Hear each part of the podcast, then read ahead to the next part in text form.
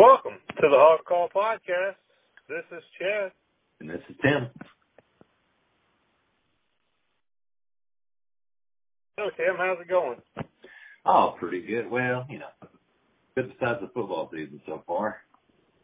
Yeah, absolutely. So listen, uh, if you're listening to the podcast, be sure to subscribe to the Hog Call on your favorite podcast directory, iTunes, Google Play, TuneIn, Stitcher, wherever you'd like. We're on the all. Uh, listen to the Hog Call Podcast live on iPatio.com, the only live, real-time, uncut, uncensored Razorback podcast created by fans for fans. Friend us on Facebook at Hog Call Podcast or follow us on Twitter at Hog Call Podcast. Chad runs the Facebook page. Kim runs the Twitter page. Support the Hog Call Podcast by helping us spread the word. Give us a five-star rating. Leave a comment, even if it's just Go Hogs. This will go a long way, allowing other Razorback fans to find the podcast more easily on iTunes. If you'd like to throw a tip our way, you can support us financially at our Patreon page. Even $1 will go a long way in helping update the equipment, providing server space to store our episodes. We're counting on fan support. And if you have something to say, Hog Call Nation needs to hear, call and leave a voicemail at 812-850-0110 or send an email to hogcallpodcast at gmail.com. All right, Tim. Well, it's good to get that mess out of the way. Goodness, that just dragged on and on. It always does every time. God, you know, it is it is important that It needs to people. be Uh, well, you know, it's important that if we can get people to just go on and just give us a rating on iTunes, you know, that would really help us out a lot. Mhm. Uh, you know, it's just things that, like you said, need to be said, and, and uh, you know, just you know, just the business side of stuff, which nobody likes to do, but All over now. So exactly, exactly. So, uh, we were let down once again by the coaching staff. How do you feel about that? You good with it? oh goodness, no. That one that one sucked. Uh just as the Colorado State one did. Uh Oh, yeah. blown fourth quarter not- lead. Those I'm those hurt the worst. I'm not okay with this at all, man. Just like you said, it's not totally bad. And I just here's the thing, all right, and then and then every time we have a loss like this, it comes out the coaching staff is doing something stupid. Every single time, absolutely stupid. And you can have to listen to our other podcasts to hear what those are, but this time it turns out that uh, Cole Kelley is practicing with third stringers all week long, probably over in uh, the scout team throwing the ball, not getting second string reps. And then we have to put him in the game because, you know, issues arise and he can't do what he's supposed to do. Now you can see the designed plays they had for him in the red zone. He came in and he was able to do exactly what they wanted him to do. But whenever he needed to lead the team, he couldn't do it. And I have to believe that's because he wasn't getting the reps that he should have been getting. Um, you know, I mean, I know he's throwing interceptions. I know he hasn't been great all year, but goodness, I mean, he he looked he looked really really bad, and I just have to believe it's just because he wasn't getting those reps. What do you think? Yeah, either either give him the second team reps and have him uh, be the second string guy, or have Noland, uh, who's getting most of the second team snaps, have him as the second guy that would come in. Um, if he's good Yeah. enough to be, if he's good enough to be the second string guy, why is he not good enough to uh, come in after Storey gets hurt? Um, and Cole, Yeah, is that? Another one of those I don't trust my player moments from Yeah. uh, from Coach Morris. He, he's got a guy. He's giving him second string reps, but he doesn't let him come in and try to lead the team. If that's our second string quarterback, fine. If he's getting second string reps, fine. Put him in when our first stringer goes down, though. If you want Cole Kelley to come in and run this red zone package, okay, that's perfectly acceptable. I can handle that. What I can't handle is our first stringer goes down, the person who's getting second string reps sits on the sideline, and then their third stringer goes in. I, that's just moronic. Oh yeah, Cole Kelley just needs to be. He should be in there for two, one or two plays max, uh, because it works. you know, the one play had to come in when Ty uh, first one of his uh, first had to go out of there. Before that, and Cole Kelley first play throws a uh, about a 40 yard pass to um, down the sideline for a touchdown. And then other, you know, talking about the red zone packages, usually just one or two two plays max, and it's always uh, in short yard situations, always pretty good. So he's yeah, I, I don't, I don't, I didn't understand that. I would have liked to see Noland. I think he even said this week, like that Storey couldn't go, it'd be Noland. So. Mhm. Absolutely. And I said, I said, look, we're going to be able to see what kind of coach we got here. If we if we win this game, we got an SEC caliber coach, and if we don't, we don't have one. And it's going to take some convincing uh, at this point. And I'm not even sure we can beat Tulsa. I'll be honest.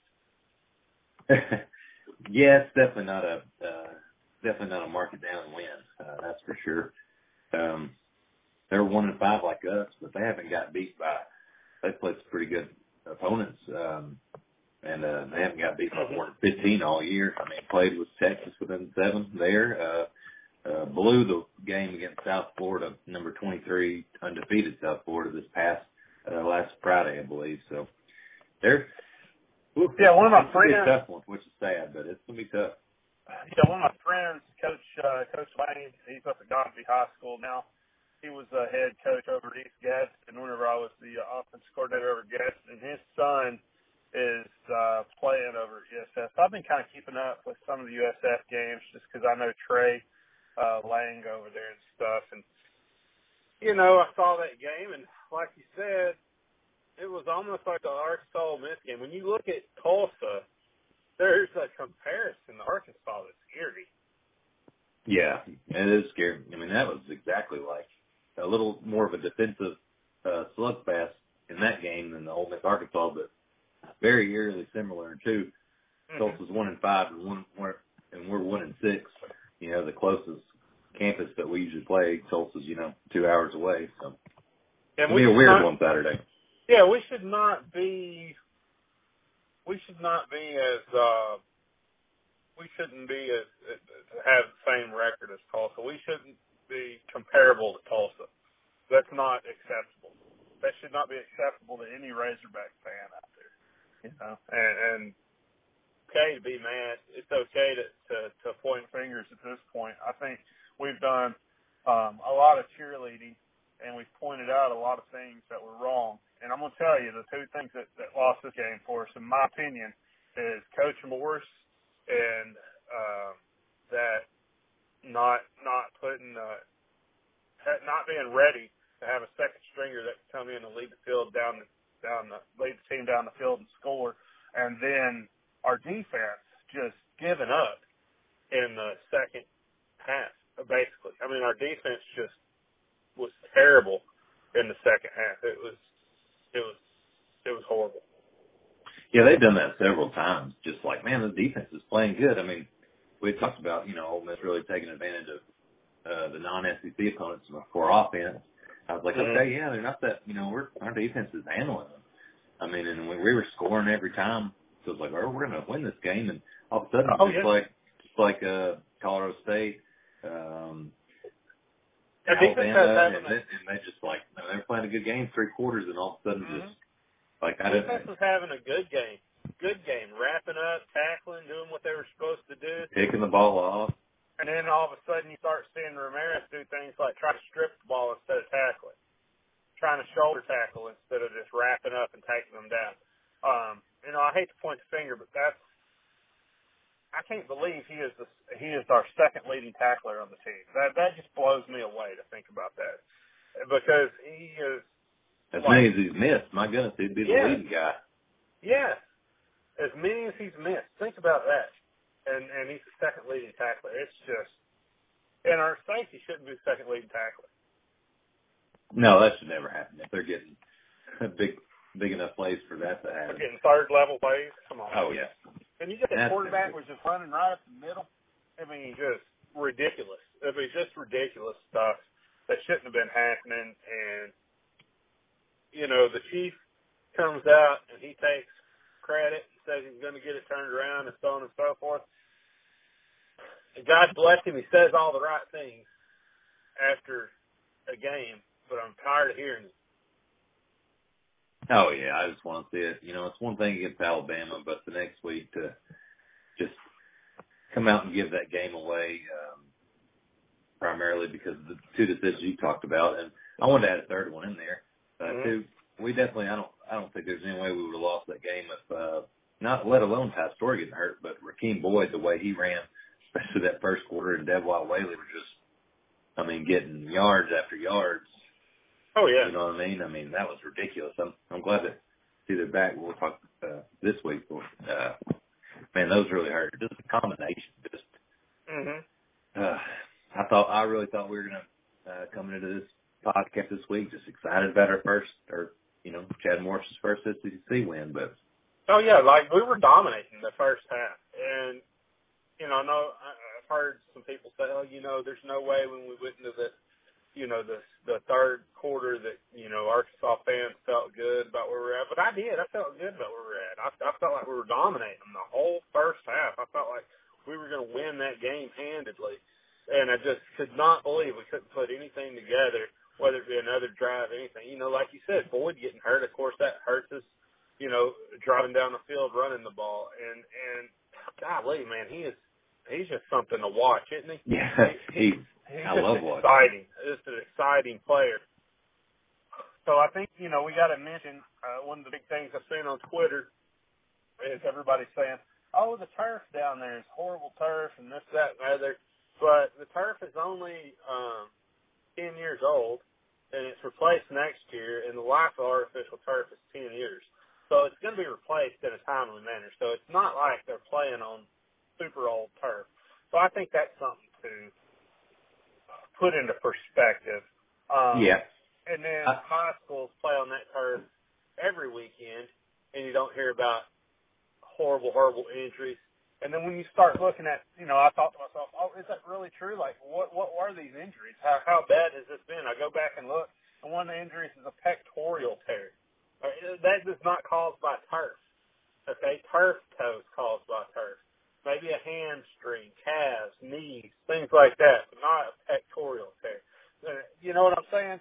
So Oh, I yeah. think I think the blaming of the turf. Um, some of the players even came out and blamed the turf, and I just think that is a it's kind of a sissy move to do. yeah. I don't, I didn't, I didn't agree with that. Um, you would think, I think it was just the injuries happened from just football, and just Mhm. bad luck, just usual Razorback uh, bad luck more so than the turf. I mean, also the cold night, so I don't know if you know Boyd, you know, hitting his tailbone hard, but he's back this week, so it wasn't that bad. And kind of Ty Storey put himself in those situations. Um, I think it's just the one in six uh, uh, frustrated frustration building up. But you'd kind of rather them, I don't know. Well, we saw Hayden get in a little bit, and everybody's been hollering about where's Hayden. You know, we never Chase Hayden never gets to touch the ball. Yeah. he got to touch it, got 38 Yeah. yards. Yeah, but the thing about Hayden, I, I thought they were using him in the wrong way. He's not an inside the tackles runner, you know, and that's Mhm. all they were doing. You think they would have created some uh, plays for the outside for him to use his speed. Mm-hmm. Try to get into the edge and things like that. That that, that does make sense. So I guess I guess we should go through the game real quick. Take a look here. Well, we did play it. We can't just sit here and rap about it. all. I guess. Uh, oh, Limpert. Yeah, that's the other thing. Great job. Every time Oh, yeah. within 40 yards, he knocks it right through the upright. You got to. Yeah, we I just got to say that, that, that. I got to give him props. You know. He he was making sure we were scoring every time. Mm. Um, like I mean, you know, we um, making sure we got points on the board every drive until those that fourth quarter, of course. But good, yeah, four for four. He's been really solid, and you can trust him. You're not you're not worried when he's like, oh boy, Limpert's coming out there. You really feel good, you know. Mhm. You can get up and get you a drink while he's hitting the field goal. Absolutely. You got uh, Luke Logan came in, knocked field goal, 36 yards out. That was first score by Ole Miss. And you had Limpert answer that. Uh, then you got C.J. O'Grady, who uh, caught the touchdown pass. And the nice thing about that was that was something that you said. You said uh, O'Grady was going to make a touchdown in this in this game. So you called that uh, last podcast for sure. And then we got uh, Rakeem Boyd for my running that touchdown back. He gets Ole Miss goes in there and they kick another one. Uh, Pettway catches a uh, pass for a touchdown. Uh, Limpert comes back in, knocks another one through from 38 yards out. Then you got Ole Miss, uh, who uh, get catches a touchdown pass. Uh, Limpert comes back in, knocks another field goal through. I mean, so far we're dominating, and then all of a sudden, you know, Ole Miss throws a touchdown pass. We have Limpert come back in, kick another field goal, 36 yards out, and then Ole Miss uh, scores two more times and you know, it just man, it just put a nail nail in the coffin. Was yeah, sad and, to see, man. And get and get this, man. Uh, like you talked about. Yeah. Uh, after the uh, so Limpert knocked in the 38 yard field goal in the third, made it 27 to 10. From there, Ole Miss's scoring drives were two minutes long. Uh, two minutes long for a touchdown. The other one was a touchdown. Two, uh, three minutes or two two and 54 seconds, and then of course that minute and 20 yard, 97 yard drive. I mean, not only were they scoring, but scored so quick, just like not mm-hmm. that the mm-hmm. defense got tired because they weren't really on the field, you know, an incredibly yeah. long time. It was just goodness. Yeah. And he, uh, you know, Ole Miss, they had uh, 224 uh, rushing yards. Arkansas had uh, 299 rushing yards, uh, passing yards. Ole Miss had 387 passing yards and we had 177 passing yards, which really surprised me that they had so many passing yards and their score is as low as it was. Uh, wound up with 611 yards they did. We wound up with 476 yards, which I think 476 yards, that's a great game. Yeah, oh yeah, especially man, uh, 300 yards to rush around 299. Mm-hmm. Oh, if we get that every time. Oh yeah, absolutely. Uh, so let's see, Rakeem Boyd, uh, he's your uh, leading rusher with 109 yards. You said he's going to break 100 yards, so great, great, uh, great job there. Ty Storey was 73 yards rushing. Uh, Devwah Whaley was 73 yards rushing. And I'll tell you, that's the problem. Ty Storey shouldn't have the same amount of yards as our backup running back. Chase Hayden gets 38 yards, and then Cole Kelley had 29 yards. So, you know, uh, receiving, Pettway uh, with 77 yards. Uh, C.J. O'Grady comes in second with 41 yards. Rakeem Boyd at 36 yards. Uh, Mike Woods with 14 yards. Devwah Whaley with 9 yards. Deon Stewart with 5 yards. And then uh, Ty Storey with that silly pass that injured him and gave him a concussion, negative 5 yards. Wow, what a what a horrible play call that was. Why would you that even was, run that? That was terrible, and that happened when we were. I mean, obviously, you know, that was still when at least Devois and of course Storey was in the game. Why were I mean, I don't know what that. Where in the world ever? If you're going to slip the quarterback out like that, get him downfield. Don't make him a sitting target. Yeah. You know, don't try to run a quarterback screen. No, I totally agree. I, I thought it at the time when it was going on. I mean, I mean, Cornelius, I don't know. I don't know what what they were thinking there. That's frustrating to even uh, recall about. Cause, I mean, you, got, see, you see, we did that with we did that with Ryan Mallett somewhere. We would flip him out and you know have a running back tossing the ball. And, you know, it was very tricky because nobody was expecting it all because who the quarterback was and how he was pocket, you know, pass. But uh, you got to give him downfield. You know, you got to give him an opportunity if you're doing a play like that. No, I totally agree. Have an outlet too. I mean, when it was starting mm-hmm. to go wrong, Cornelius, you could tell. I mean, he knew, but he still he threw it. He threw it anyway. We were lucky at that point uh, that wasn't pick six. You know, mm-hmm. just tossing it, tossing it up in the air like that. You know, fifty and yards then, across the field. And then, could you not tell? I mean, I could tell honestly when Cole Kelley came in that he just wasn't comfortable, even in the other games when he threw picks and so on and so forth and had bad games. He just didn't look comfortable. He just looked like he hadn't. I mean, he looked like he hadn't practiced with the team. So why why are we just trying to redshirt this other kid, and we don't want to, you know, put him in there, and we're worried about, you know, I mean, he's got four games.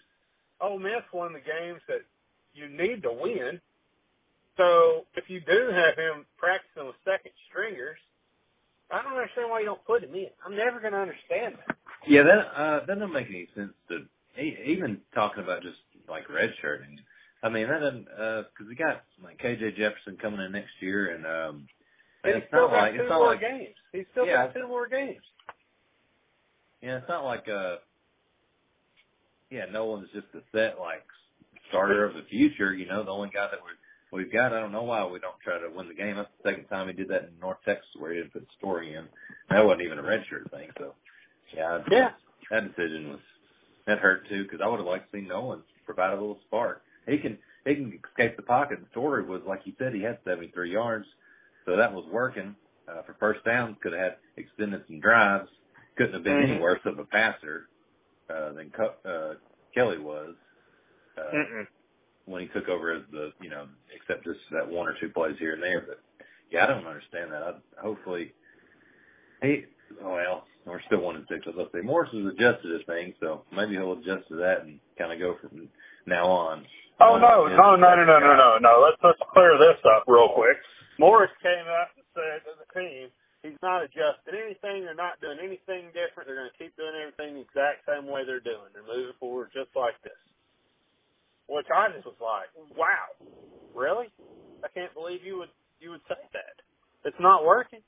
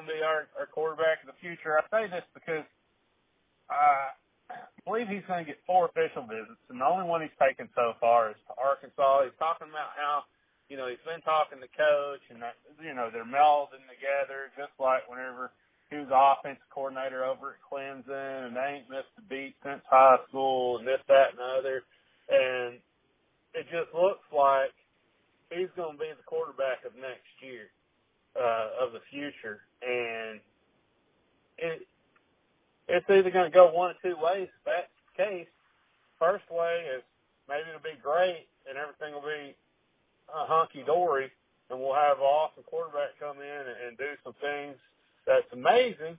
The other way is it, it just might just go straight downhill because he's not in sync or in tune with the players, and the players don't want to play for this quarterback because you know they're trying to play for Ty Storey and they're trying to play for Cole Kennel. So that could backfire on. Yeah, I mean, I don't know what's going to go on. It seems like he's kind of is for him, so he's going to be a quarterback here. So he might not believe in Storey to do it next season either. But hey, I'll take whoever whoever's going to win more than one game, like we might finish with this year. I'm I'm all for ho- hopefully the hunky dory season that you mentioned is the is the option that we'll we'll get. Well, I hope so. But like you said, um, in the last podcast, it, it might not be the best thing to be going with the unknown, basically. And, you know, I've been thinking about it since you said that, and I'm like, you know, it makes a lot of sense. Um, and I, I but I want to win. And if Bryant is our best chance to win, and he comes in and he can light things up and do do amazing stuff, uh, you know, fine. But man, I mean, Storey looks pretty darn good. But I mean, heck, we hadn't won a game yet, so what is that saying? I mean, how good does he look? So Yeah, I mean he's been getting he's been getting better every game. I would have liked I would have liked to see him close that Ole Miss game out to get, but yeah, it's gonna be hard. I mean, for Kelly Bryant, you know, Kelly Bryant, who left his team halfway through the season, you know, he's wanting to go somewhere where he, the, the coach that's recruiting him for this extra Mhm. year is going to say, "Hey, you're going to be the starter next year." Oh I'm yeah. Sure if you know if Morris even dabbles, oh, we're going to have to compete like every you know other position has to. It's like I don't know if Bryant's going to go for that. I wish Morris would tell him that because then we know that you know that attitude is like, yeah, Mhm. well, ain't going to fit here. He needs to go somewhere he's definitely going to be. So, but you know he's not going to go anywhere where a coach says that to him, and everybody knows. Oh that. yeah. So, and wherever he goes, he's going to be the starter the next year. That's going to be his expectation. That's Oh, going to be the coach's expectation. That's what the fan base might as well expect. Like you said, it could either be a good, good thing or it could be a bad thing. We just won't know until until we see it. But you know, I don't know. I just I don't have confidence this coach is going to make the right decision because he hasn't made it so far. Oh, what if we don't win another game, Tim? This year? Yeah, that's going to be tough. That's well, that's gonna be the worst year we've ever had. Yeah. Now think Uh, about that. The worst year we've ever Worst year ever had. had. And we've already had the worst year we ever had a couple years back. oh, I know. Golly, to dig ourselves in a deeper hole. Well, that's why I thought we were going to get Ole Miss. I thought we were going to beat Ole Miss, beat Tulsa, beat Vanderbilt before the bye week at least, you know. Now I'm just uh, uh, Oh digging, yeah. a, digging a big hole. If we, I mean, if we lose man. to Tulsa in homecoming, man, I mean that's that's going to be tough. But I'm going to pick us. I think I think we'll pull it out. But hell, I've said that half the or you know plenty of games this year and been obviously wrong. So yeah, I'm trying. I'm really trying. Um, you know, I guess, you know, I'm a homer, and I'm just very upset, and I just think that we got to do something that works. And maybe the coach, you know, couldn't win his first couple years over at SMU, and then barely took a ball game. Maybe he's not the best, you know, coach for the University of Arkansas. It's supposed to be a, you know, upper echelon school. Um, maybe we need to go get us a, a, a real a real coach who's you know a college coach that can make a difference. I mean, I'm ready to get Houston Nutt back. I'll be honest with you. Goodness gracious, he definitely never had a one win year, two one year. No, Uh, man, people ran him off. Well, when you when you take all those uh, wouldn't wouldn't you like how many times he, how many times he SEC go to SEC? champion. cha- Yeah, I was about to say many times he go to SEC championship game, and then you think about that, and you think about where we are now. I mean, how many times even like starting the season, like you know, starting the season eight and zero or uh, ten and one. Uh, five and zero, six and zero, and like you know, different times where you're like, hey, we could, we could, we could win it, you know. And even even now with the playoff system, uh, it's like, man, you get sneaking in that four. We haven't even sniffed it in a while. I mean, besides It- it- been six, lost. seven years ago. He never lost a game in Little Rock, and always played tough teams like LSU. Not not any cupcakes there. Um, I don't know. You know, there's just something about us running him off that's always really gotten on my nerves. I've always felt like he's one of the better coaches that we had, and you know, a lot of people want to laugh at that. A lot of people want to point fingers and say, you know, look at like um what he did and, and he wasn't that good and he couldn't get that many wins. And I don't even think people think about like we didn't even have as many games when he No. was coaching. He would have had And- two. He would have had then- two more ten win seasons with an extra game like they have now. And look at what Bobby Petrino did with his team. You know, I mean, he came in and had a rough year, and then the next year, it was off to the races, and that was pretty much. I mean, that was a rebuilding year. It would have been for Knight or anybody, because Oh, yeah. look who we lost that year. You know, with with McFadden and Jones, and you know, it was just a tough, tough year for any coach to lose all those great players like that. Yeah. Well, the thing about it, I always felt like we had a chance to win. And it's like the the people that ran them off and flew banners and things. Uh, they traded traded all that, you know, at least consistency and feeling like you have a chance to win every Saturday, not getting embarrassed. To uh, what two, you know, ten win season, eleven win season, and um, the lowest of low for the last seven years. Was that worth it? You know, for the people Yeah. that were flying banners, is that worth it? That's what happened, man. All because of that. and that's where we're stuck in now. And Mm-hmm. like you said, one and six, staring at, you know, goodness. I'm I'm trying to be a homer, like you know, like you Yeah. said, and believe we'll get a couple more. But man, it might be one and eleven. Worst year. You know, you had you had Coach P come in. He did an excellent job with the Razorbacks. Excellent coach, and you know, um, you had Coach B come in and and not do good. I just don't understand why we wouldn't go to a go to college coach like Lane Kiffin, who had said if he would have been asked, he would have went there. Who Yurachek had looked at for other schools. I. Who has ties to Arkansas, played at Fayetteville High School.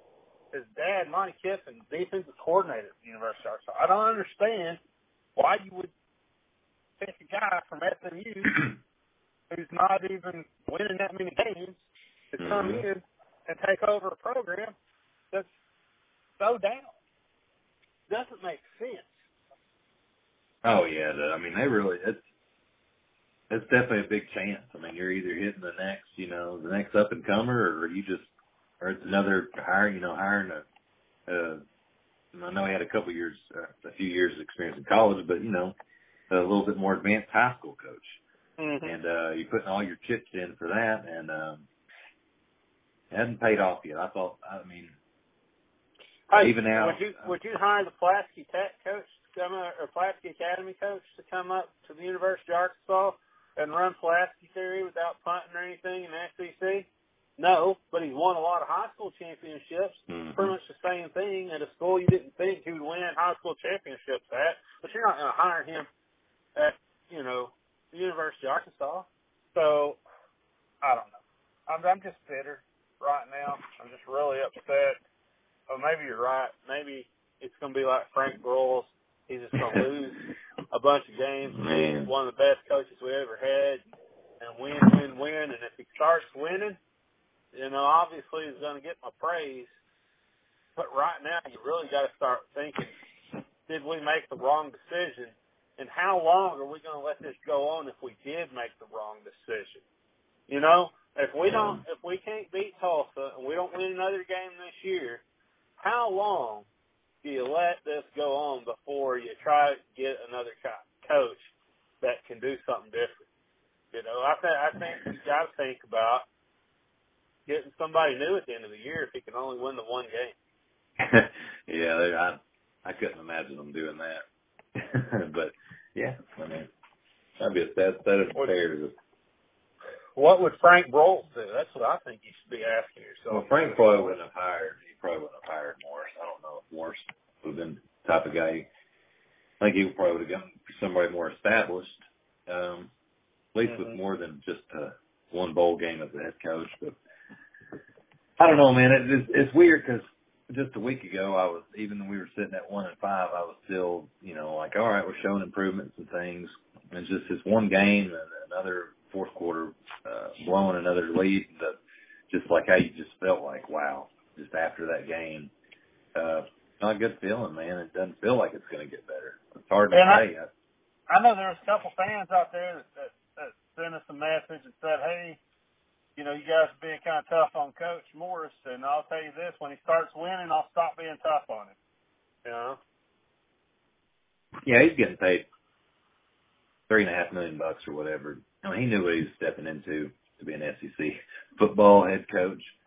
I mean, goodness gracious, with the already said, you know, rabid fan base, he knew that, or at least said that coming in, how much they understood it. I'm not sure him and Yurachek really understood how uh, loyal we are, being as you know we're Arkansas's professional program and all that, Mm-hmm. pretty much. And I don't know, and uh,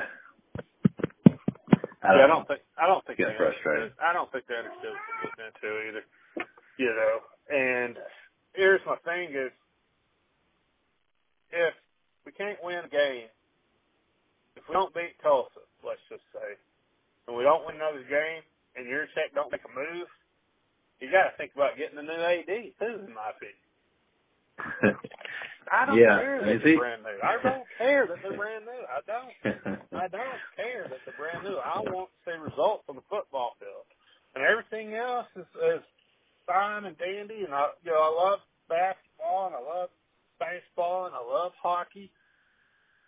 But goodness, you got to have results in the football field. That's what makes the money for all the other athletic programs at the University of Arkansas. If we don't fill up uh, the stadium in Fayetteville for every game, eventually all of our sports programs are going to take a hit, and that includes track. And that's scary to think about it. Yeah, I think one thing. I think they're so feel like they're always so rich with the damn SEC network contract and how much money they get from TV nowadays that they're not even. They're like, oh, whatever, you know. You know, uh, like uh, we can. I don't know where I was going with that. Oh, like like oh, you know, if we don't if we don't have a full fan base here, it's gonna be okay. Yeah, like they're not like they're not they're not as like oh we gotta you know that's what I thank you Jet that's where I was going like uh, they'd notice a lot quicker these uh forty something thousand fifty thousand are are definitely near nowhere near being full at Razorback Stadium. You know what I mean? Mm-hmm. And I got to give it to the fans down in Little Rock. You came out, you showed up in the rain, so you know yeah, that's definitely. Loudest, loudest game definitely of the year so far. Best fan base that we got. So you got to give them credit where credit's due. The fans really came out and did what they needed to do, and for in a tough loss too. You know. Yeah, the fans. Loss. Goodness, did the fans deserve a win? Did the fans boo any? Did the fans boo everybody at the end of the game down in Little Rock? No, I, no, I they, don't they, think they so. Just walk out of the game you know, they wasn't happy about it. They left, but you know, they they're not. They wasn't. Uh, you know. Anyway, I'm just saying, Little Rock fans are good fan base. Yeah, that was, that was a good fan base. But if you want to keep games down there too, War Memorial, you need to show us some love. I mean, how hard is it to make sure that the clock is working? you can't get the clock working, and little things like that, that that's ridiculous. Like, I want to see the city of Little Rock show the University of Little Rock a little more love. I really do. Oh, I agree. I couldn't believe that when I said the play. Well, you could believe it, the play clock, because it seems like it happens. But I can't believe they just switched it on for the first time since whenever the last football game was there, checked the play clock to work. And what if everything else would have been working? I mean, wouldn't have surprised me. Oh no, not that wouldn't surprise me in the least either. So you know, it's just, I don't know. Little Rock, you got to do better as far as facilities go. You really, you really do. If you want to keep coming down there, you got to do better as far as facilities go. But at the same time, the fan base deserves a game down there. And if the game is pulled, it's not going to be because of the fans. I don't want the fans to feel like it's pulled because of you guys. If that game is pulled, it's going to be because of the facilities not because of the fans. The fans are awesome down there. They really are. Yeah, absolutely. I mean, in the rain like that for a one and five team, I mean that was a great show, and that, that yeah, totally agree with you. It's going to be just because of the facility. I mean, it's not going to. Yeah, especially with the renovated Razorback Stadium, it looks so good up here and runs so smooth. Mhm. So I know this podcast is a little all over the place. I'm just upset, yeah, and I'm just pissed. Well, I mean, we can't. Yeah, I mean, pissed. I I just was thinking we're going to win that Ole Miss game and be able to talk about that and go over all the nice plays. But like any other loss, you're just like, well, I mean, yeah, here's a couple nice plays, but you can't. Whatever it was all for naught. I hate that. Yeah. Like like that Boyd play. What a nice play. He's been having you know thirty bunch of thirty and forty yard uh, Looked uh, like runs this bad. year, but That's but like I said whenever he broke loose and he was that number down five field, running down there. and they're and they're all trying to catch him, and he was just outrunning everybody right down the middle of the field. I, I said to my wife, I said he looks just like Darren McFadden, and he did. He did. He looked just like him. Not just because he had number five, but the way he just busted through the line and just outran all the secondary defenders. It looked, it looked just like McFadden. Just like parting the sea, you know, just and then Wally gonna come out and write that uh, Ole Miss looked faster than Arkansas at every position. Really, Wally? Come on. Maybe a receiver, but I mean, our safeties are slow that matchup, but everything else, no. Yeah, I didn't think so. I think we didn't play well. I thought we took bad angles. I thought we tried to strip the ball. We should have been tackling. I thought there were shoulder tackles that should have been wrapped up. You know, I thought we were diving at legs when we should have been going up a little bit higher weight around and wrapping around the waist, um, and things like that. But definitely not just getting smoked as far as how fast we were. I didn't feel like. No. Wally's uh. But Wally says he's fast as we did. So I mean, you gotta give the man some credit. He's been doing this forever. He has. He's seen a lot of racetrack sports in his time. He has. So you know, I hate to write him off because uh, you know I don't know. I've always enjoyed the fighting. Oh yeah, even if you don't agree with him, he's always like in the, especially the Sunday page. You always read him mm-hmm. down there at the bottom of the uh, Gazette. So. Well, do you want to uh move on to Tulsa, or you got more to talk about? Do you want to talk about no, the teams? No, you. I mean, I you covered it with um, uh, especially Limpert. I mean, it was mm-hmm. I guess another. You know, they didn't have any big punt returns or kick returns. That was nice, but you know, defense so crappy. Well, you know, whatever. Yeah, I'm ready to move on. It's just frustrating right. building, man. So let's let's move on to Tulsa. the right. Golden Hurricane. So what did the uh what did the uh MyBookie say about as far as the point spread on this? You know, I need to look that up. I apologize. oh no, no, that's okay. Look it up when you get it. We'll talk about it. So yeah, all right. So we can see here that uh, Tulsa Hurricanes is one and five right now. Uh, they're zero and three in the conference.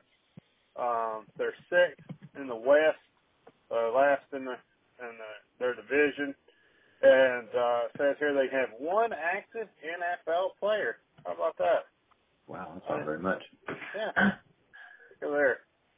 and uh, you know, we're fixing to we're fixing to be playing these cats. So we look at the offense. Um, they went into the beginning of the year this year with an offensive battle uh, at quarterback between uh, Luke Skipper and uh, Seth Boomer. Um, and uh, Skipper, I guess they thought was going to get the role, and he was going to be the guy. But I think uh, Boomer wound up uh, taking the lead on that. Yeah, right? well, Skipper, he he he was the starter for the first, uh, I believe, about five games. I think he, he got there four games. He got hurt, and uh, Boomer's Boomer's come in. I mean, okay. Skipper wasn't that you know great. He had four touchdowns, six interceptions. Um, mm-hmm. but this Boomer Kit Cat, he's been starting. This will be his third start of the season. He's 19 of 52, 36 point. And he's a redshirt freshman too. Yeah, he's a he's a freshman, redshirt freshman, exactly. So we he can he can he's a better runner than he is passer, and that that kind of concerns me. I watched some of the USF Tulsa game, and uh, mm-hmm. he broke out a good bit, uh, so that concerns me, especially after uh, Ta'amu. He's not Jordan Ta'amu running, but mm-hmm. still concerns me after seeing how what what he did to our defense. Yeah, absolutely. Because you know, um, the way Ta'amu run on us was ridiculous, and so you know we'll see. But him being a freshman, we should be able to get some pressure on him and have him make some mistakes. And, yeah, I think I think yeah, especially because I think there seemed to be more of a uh, run-oriented team, especially with that redshirt fre- or with Boomer as a freshman. I think mm-hmm. we need to we need to dial up a lot of pressure on him. Make force him to you know try to find one with his receivers. I mean, this is a game. I think I think we the chief needs to show he can he can go after him. We're not. Let's be aggressive. What do we have to lose? Oh, absolutely. And then, then the thing you got to worry about with Tulsa is running back. You've got this uh, D'Angelo Brewer, who is the top rushing uh, rusher in program history. And of course, we're going to have to play them whenever they got their best rusher ever, uh, their their best running back ever. Uh, you know, we always get lucky like that, don't we? Oh yeah, always. That happens like when we play at Tulsa or uh, when we play like a Vanderbilt. They're always. I was like, oh, they're having one of. They got some good play. I guess Tulsa might have one of the best seasons, but you know what I mean. Yeah, and then they got this Shamari Brooks who just uh came in from high school and whatnot but um, he uh, he was really good in high school, and and he's been an excellent uh, back so far this year, rotating in and out um, with Brewer. So you got to watch out for Brooks, and then uh, they have a Corey Taylor, so they got really got a, like a three-headed monster uh, running back where they can, you know, really take advantage of it. Oh yeah, uh, Brooks, he's about a five nine, uh, quick back, kind of like that Trayveon Williams for A and M. Uh, mm-hmm. I know he, you know, he's got six touchdowns on the year, uh, about 500, probably on pace to get about a uh, thousand this year. So they, they really look to the, that stable of running backs. But uh, seems that Brooks that really gets uh, uh, gets a lot, of, especially the goal line carry. Yeah, and then Corey Taylor, you know, he's he's he's like your uh, he's like your big back. You know, he's he's one of your your your pounders. You know, and um, the thing about him is they they try to get him out to the edge because he's got a lot of speed, but he he doesn't have that vision. I think as far as like the way I see him being utilized in the games I've seen, and um, but he only played two games last year because he had foot injury. So this year you know he's he's doing a little bit better and he's having he's having a better season. But with those with those three, goodness, man, that's just a tough running back stable goal jam. Yeah, that's definitely what they're going to do. Um, we've seen more people uh, tear us up pass in the passing game this year, but uh, I'm all the games build. I'm not confident. I mean, we could see that change just because nobody's had to had to run it on us mm-hmm. uh, that much. I I think this far I'd I'd prefer somebody that's more running oriented than spreading it out. But watch Boomer come in and just have a, a career day.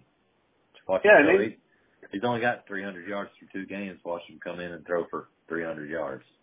Well, and then you look at their line, you know, and you can see they got guys to run behind too, because they got Willie Wright, senior, six three, two hundred and ninety-seven pounds. Uh, Chandler Miller, senior, six three, two hundred ninety seven pounds. That was a right tackle, Willie Wright. That's your center Miller, and then uh, Tyler Bowling, a senior, six six, three hundred twenty seven pounds. He's your left guard.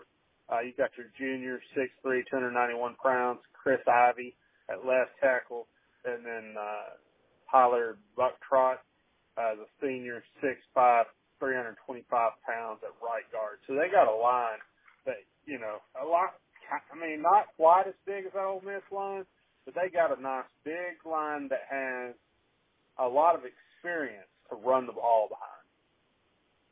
Yeah, absolutely. Uh, like you said, three seniors and a junior, um, mm-hmm. uh, very experienced and um, that uh, protects the quarterback pretty well, and obviously opens up holes for the running game. So um, we're gonna well, have to. We're not gonna be able to just rush four and expect to get to the get the boomer, the running backs in the backfield. Yeah, absolutely. Yep, yep. Four seniors and a junior. This is crazy. And uh, so then you got uh, two tight ends. They got uh, Chris Mentor as tight end and, and Cole Neff at tight end. Uh, Cole Neff is uh, going to be more of your passing guy, six three, two hundred forty pounds. He, he, you see him getting downfield a little bit more. And then uh, Chris Mentor's more your blocking tight end, six three, two hundred fifty three pounds. So, yeah, uh, uh, mentor, he hadn't even caught caught a pass on the year, uh, like you said. Uh, mm-hmm. uh, Cole Neff, he's he's one that's more. Uh, so you know when uh, he's only caught five passes, but especially when mentors in there, you know they're gonna uh, they're looking to run the ball. And and then you got start looking at their wide receivers, and you look at their top target, who's Justin Hobbs.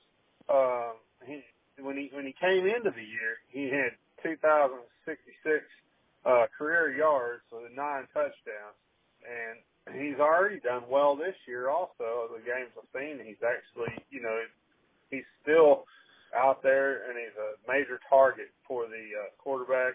And then you got Keen Johnson, who's the number two receiver, um, and you know he didn't get as many yards last year. Only got uh, 539 yards last year but you're seeing that they're utilizing him a lot more this year. So those are your top two uh, wide receivers that you're really seeing them go to.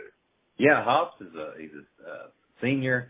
Uh, he's six foot four, big target. Um, and the reason why his stats haven't been up to his standard is uh, again because uh, the passing game just hadn't. Whether it's been Skipper or Boomer, hadn't been there all year, but they're they're still looking looking to him uh, as well as uh, Johnson and Keylon Stokes. But uh, Hobbs is the one guy, especially red zone, being that tall target. Uh, they're going to be looking for. And then look out for Sam Crawford Jr. and, and uh, Juan Carlos Santana. Uh, they're also thrown into the mix. They're they're they are uh, freshmen, but every once in a while you'll see them. You know, you'll see them coming in, and uh, you know they might be trying to keep the red shirt status, but those are two good receivers that are going to be the future of the program. So, you know, I could see this being one of their four games. Oh yeah, absolutely. Um, you got uh, Justin Hobbs, you know, who we talked about before, and uh, I guess the big thing on him is a lot of the teams have been trying to. Uh, I put a little note here. They've been double teaming him a lot. So, you know, that's, I don't know if that's something we'll do, but I know that that's something that I've seen uh, that, you know, other teams are worried about him enough that they're going to double up on him. So, that's got to tell you that, you know, it's a good, uh, good receiver. Oh, most definitely. Um, and the Tulsa likes to, they like to speed it up generally, but, uh, the thing I noticed against uh, USF, uh, kind of like, uh, again, uh, that's another point to when you were saying Arkansas and Tulsa mirroring each other, kind of like mm-hmm. we did. Uh, we slowed it down and got conservative. I mean, they started when they were leading by 14 in USF. They were they they were they got out of the rhythm. What was working? Uh, mm-hmm. uh, USF's got a very good defense. Uh, they're you know they had scored a couple, especially uh, you know 24 points in a, three quarters on them. Uh, just got out of what what was going right. So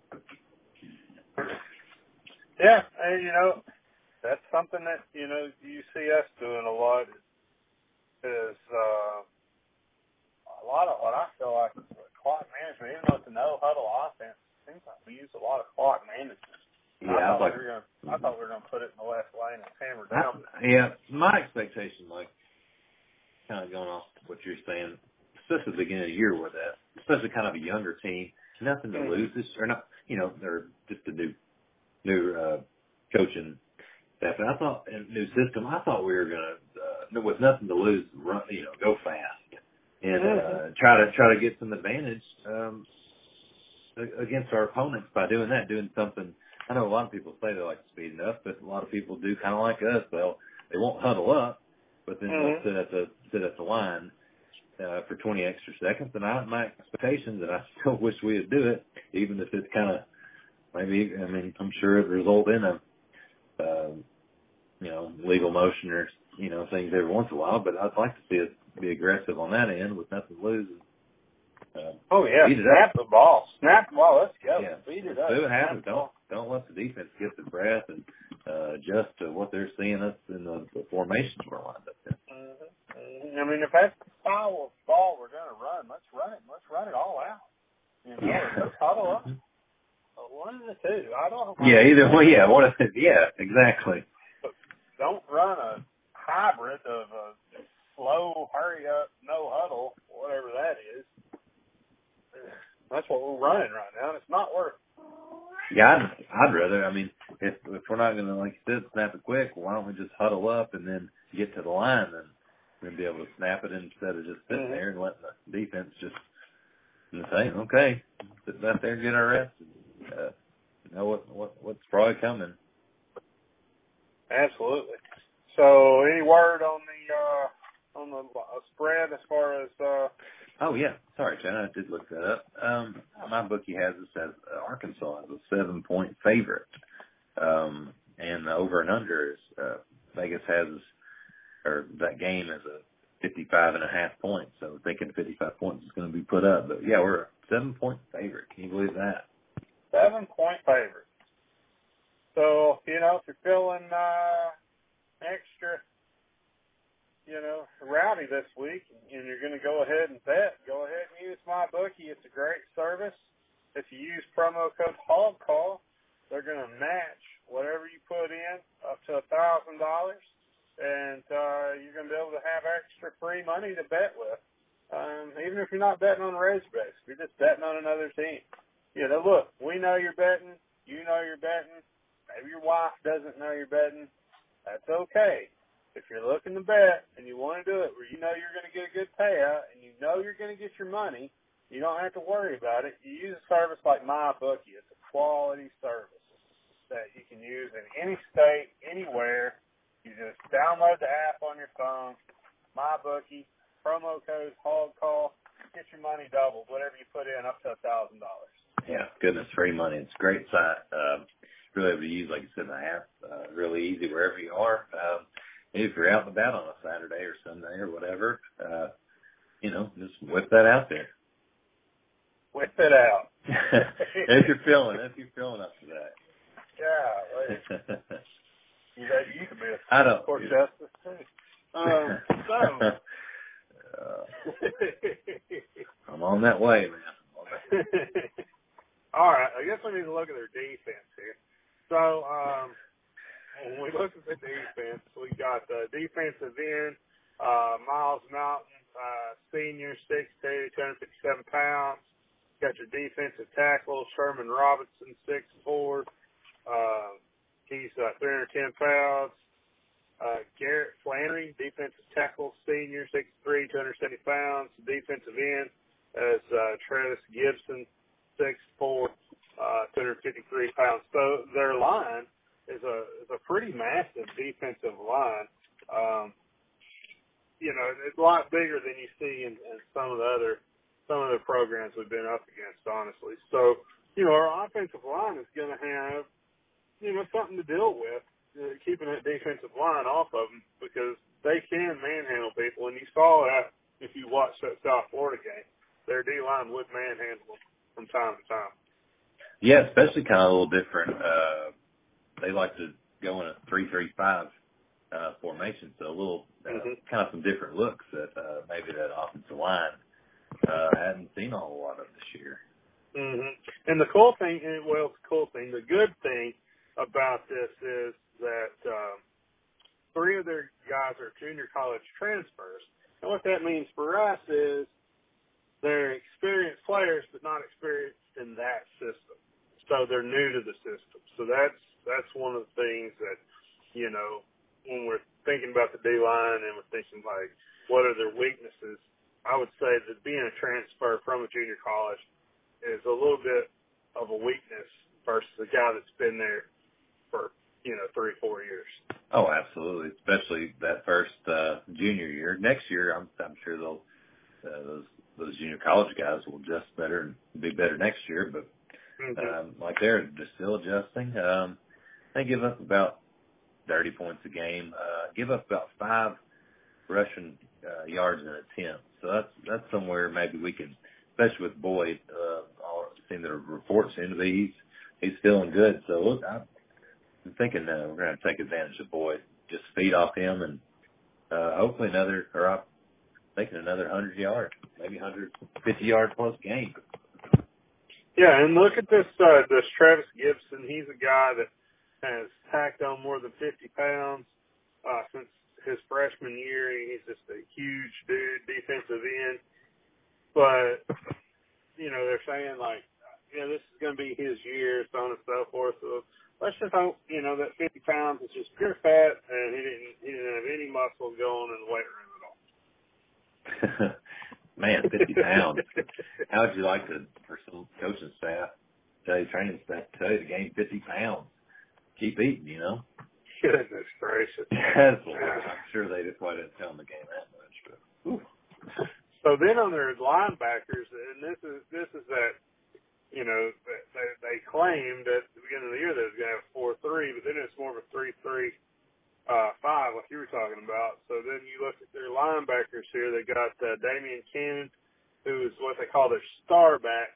They kind of move him on and off of the line and around on the field. So he might look like a guy that's actually on the line from time to time, but really he's a linebacker. He's 6'2", 227 pounds. And so it's hard for, you know, it's hard for me to know you move him up to be as effective as some of the other, uh, some of the other guys are. And then, uh, their Mike back is, uh, Cooper Edmiston. He's a junior, 6'3", 237 pounds. And then their will linebacker, uh, Robert Revels, the second as a junior, six two, two hundred ninety five pounds, and that's their linebacker core. So they got a, you know, they got a neat linebacker core, and it's kind of it's kind of interesting how they use that star linebacker. Sometimes they'll put him on the line.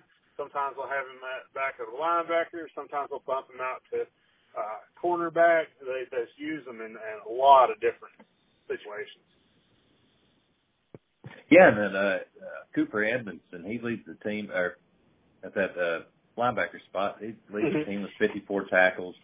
Um, and he leads the team in interceptions with three, and also has two forced fumble.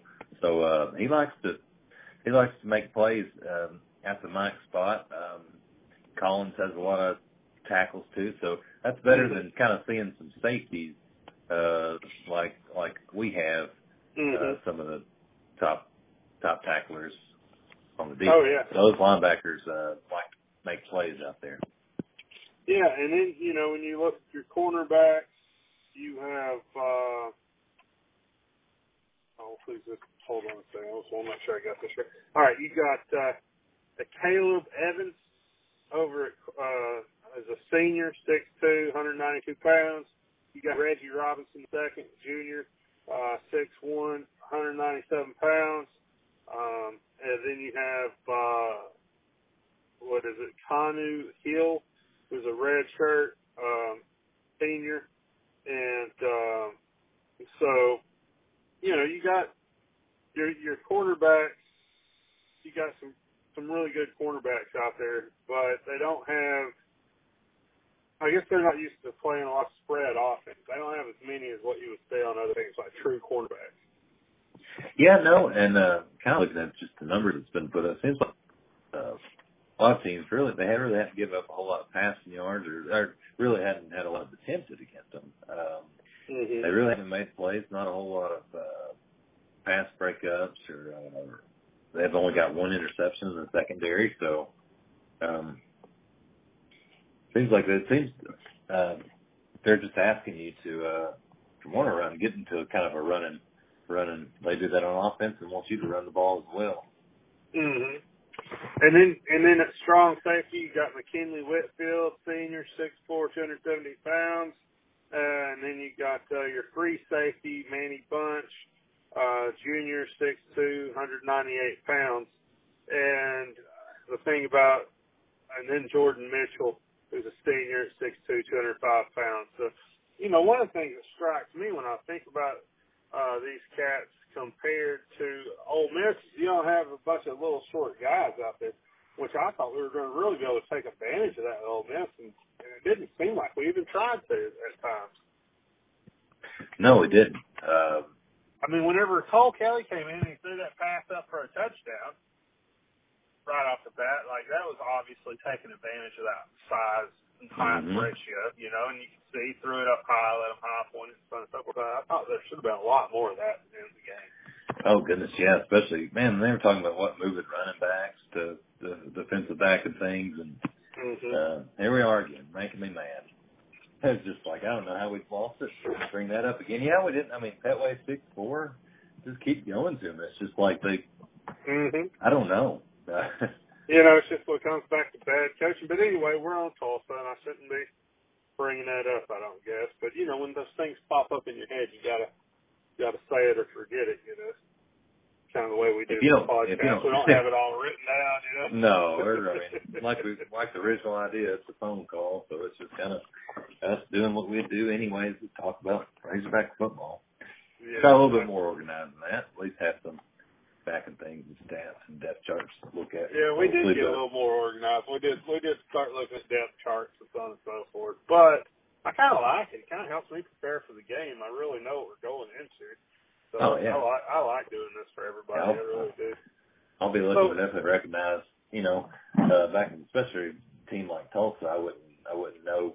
I might know one or two players now. Like, oh yeah, I'll, I'll remember when, uh, you know, so this, uh, Collins or Edmiston or somebody makes a tackle or Hobbs Mhm. catches a pass or Boomer, you know, quarterback and Brooks running. So, Absolutely. So, uh, McKinley Whitfield, I guess I wanted to say this. I noticed that he was the um, leading tackler last year, and they moved him from linebacker to safety. So he's new at the safety position. But at the same time, he's one of their leading tacklers. which is uh, you know, which is really interesting. Yeah, and actually, uh, he's got uh, he's got four pass breakups and a couple quarterback hurries. So it looks like they well, they like to blitz Whitfield, especially uh, like you said. I didn't know that about him being a linebacker. Uh, he's got a couple tackles for loss, so I bet he I bet he wraps up a little better than uh, one of our safeties. I don't know. I haven't watched. Wow. Hopefully, maybe he won't. I wish he hopefully he throws the shoulder at uh, uh, Boyd when he comes down the middle, but we'll see. But maybe he'll just try to strip the ball. Maybe Oh, Scott yeah. Corey will run it right up the middle and just try to strip it. Well, here's the interesting thing, all right? This, this, I even went and looked up concussion protocol because I was like, how in the heck is Storey getting a concussion and getting back in so quickly? I thought it was six days that you had to wait after clearance, but now I guess there's not a certain amount of days, according to University of Arkansas concussion protocol, just has to be cleared uh, by the doctor at the University of Arkansas. So he has to say it's okay, and you got to pass a concussion protocol test. Uh, they do baseline testing where they test like your balance, and they give you a written test and so on and so forth. You either have to do as good or better on that test, and then the um, doctor has to see. So I guess they're saying, hey, everything's good. Um, you know, even though most of the time it's six, seven days. So let's just, I hope, I don't see anybody get hurt playing football, you know, seriously injured. No, that's, So that's not, I hope not this worth isn't it. another bad coaching decision that could injure a kid, especially with the road we're going down right now. I'd rather see Connor Noland come in and see what he can do than have somebody get hurt, you know?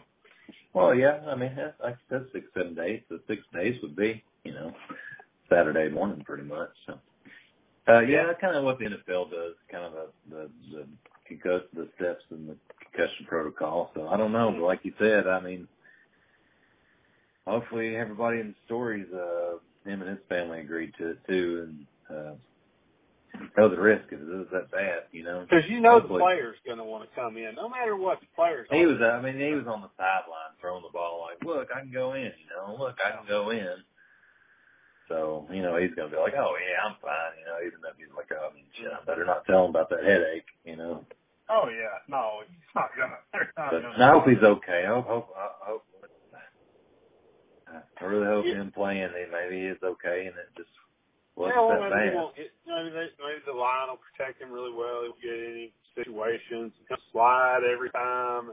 Oh, gosh. You know, I've had players like this, and uh, you know, coaching quarterbacks. I've had quarterbacks like this in high school. They're like, I'm not going to slide, and I work on slide drills with them, work them, and work them, work them on these on these drills, and uh, then they get in the game and they refuse to slide, and they get dinged, and I'm like, this is why we work the slide drills. You know, it's important that we do this, but with the play that was called, it was like he had no chance. He's like a sitting duck out there like slide drill, nothing was gonna make that. Well, the the one that he found the last play that he was in was that one where he reached was um, instead of running out or sliding for that nine yards, he got we wanted to get that extra yard for the first down, and that's when Mhm. he got that extra, you know, Yeah, when that made him get to the ground. But he got he got hit big time, uh, three times, including shoot even one like a targeting where he's down. He was down on the ground already.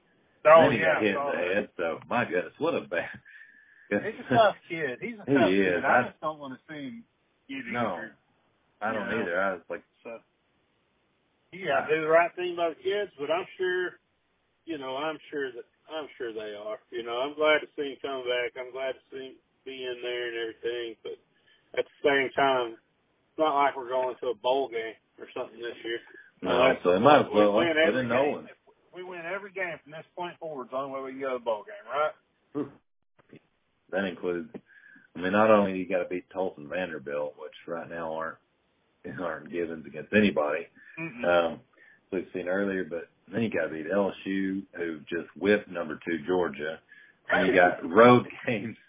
I hate to give LSU credit, but they demolished They did, Georgia. man. Um, there's oh, like I thought, O's looking good, man. yeah, he, looking good. Like I'm kind of jealous. I'm like, man, I wish we had a cool coach like that, you know. And then they're singing songs about Flacio and the Tiger and stuff. And uh Yeah. then we got road games at Mississippi State and then at at Missouri. So Mississippi State has Fitzgerald quarterback or just both teams have quarterbacks who can tear us up and So you're Uh, saying there's Uh, yeah, there's, there's, I mean, there's a chance, but goodness, we lose the Tulsa, man. How, how, how much longer can the players just keep? I mean, that motivation. Like you could tell, like before this whole Miss game, is like you know, everybody confidence is going. It's all right. It's our time, and then, and maybe that's just me. Maybe I'm just, maybe it's just late at night. I haven't had any coffee this time, and I'm just tired of losing. But I don't think that's what it really is. like I think, win. I think it's just demoralizing whenever, you know, I was talking to a friend of mine and he said, you know, I've always liked the Razorbacks. You know, he's a Florida Gators fan, so he's familiar with us. Different, you know, not even though we're in the same conference, it's not the same division, so hmm he's familiar with us. But he said, you know, always rooted for the Razorbacks in the West. He said, there's something about the Razorbacks I always liked. And he said, I just don't understand what has been going on for the past few years. And I'm like, hey man, I don't understand either. Like, how do I answer that question? How do I talk to somebody about that? You know? It's Yeah. like, I don't either. Yeah, I mean, it's not even just like one or two bad seasons, like a four and seven season here, you know, or four and just one or two. I mean, it's just been constant. Just like everybody knows it now. Now it's, you can't even you can't hide that. You can hide a one or two seasons of rebuilding years. You can hide that as far as the program outlook from outsiders and people, especially like SEC fans. But nobody, you can't hide what's been going on. And people are saying we're the 14th out, out of 14 teams in the SEC. That should I- never happen in any sport. Yeah, it shouldn't, never, ever. No, and especially, especially football. Especially The number, yeah. especially as strong as we were in the Southwest Conference, as strong as we were the first few years we were in the SEC.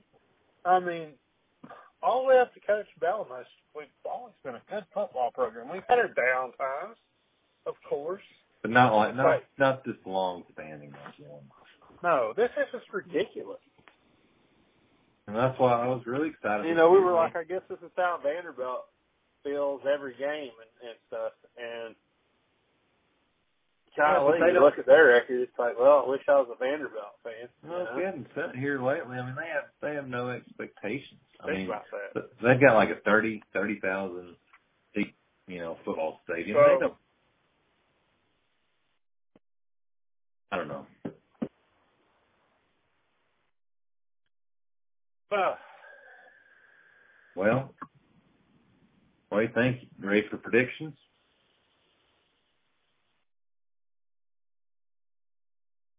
so anyway, I guess uh, fixing to, to wrap this thing up. Uh, ready for predictions?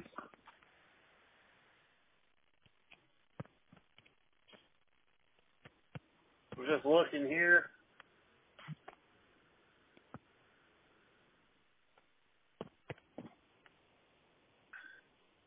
I got uh, Tim's prediction here. He says that uh, the Razorbacks are going to win 31-21. I guess we're having some technical difficulties, so we're going to uh, go out uh, with uh, Tim's prediction at uh, 34-21 Hogs. And then I'm going to say that the Razorbacks are not going to win this game. I think it's going to be a 28 uh, 14 Tulsa win. And I hate to do it, but I just don't know if um, we can pull it out. I just don't know if we can do it this year for whatever Oh. reason. Uh, I don't blame you I'm for just thinking not- that way. just not confident at all. So, you know, with these technical difficulties, I guess we're going to go ahead and um, sign off. I, I'm going to look here and see what uh, Tim's saying on, on the text messages. Uh, All right, go Hogs. Woo Pig Sooie. Go Hogs.